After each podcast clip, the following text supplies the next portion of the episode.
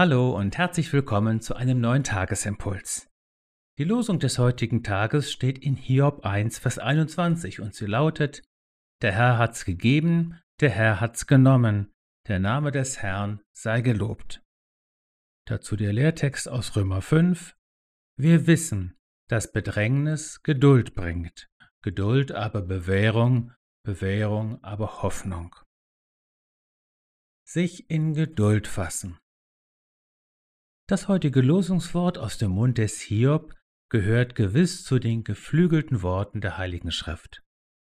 Angesichts schwerer Verlusterfahrungen Gott gegenüber so zu reagieren, mag uns allerdings drei Schuhnummern zu groß erscheinen.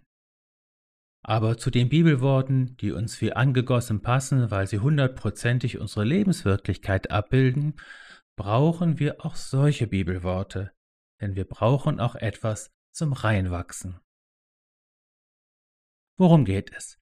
Es geht darum, dass wir uns die Anspruchshaltung Gott gegenüber abgewöhnen, die immer ein Indiz für einen knechtischen Geist ist, wie Paulus das in Römer acht nennt. Einen Vers zuvor heißt es bei Hiob: Nackt bin ich aus meiner Mutterleib gekommen, und nackt kehre ich dahin zurück. Und einen Vers später: Bei all dem sündigte Hiob nicht und legte Gott nichts Anstößiges zur Last, will heißen, machte Gott keine Vorwürfe. Kommen wir zum Lehrtext. Es geht, wie wir wissen, auf unserem geistlichen Weg nicht darum, wie wir Bedrängnis, wie Paulus es hier nennt, verhindern oder vermeiden können, sondern wie wir mit ihr umgehen. Auch Gott ist nicht dafür da, uns Bedrängnisse vom Hals zu halten, aber er ist als guter Vater da, um uns hindurchzubringen.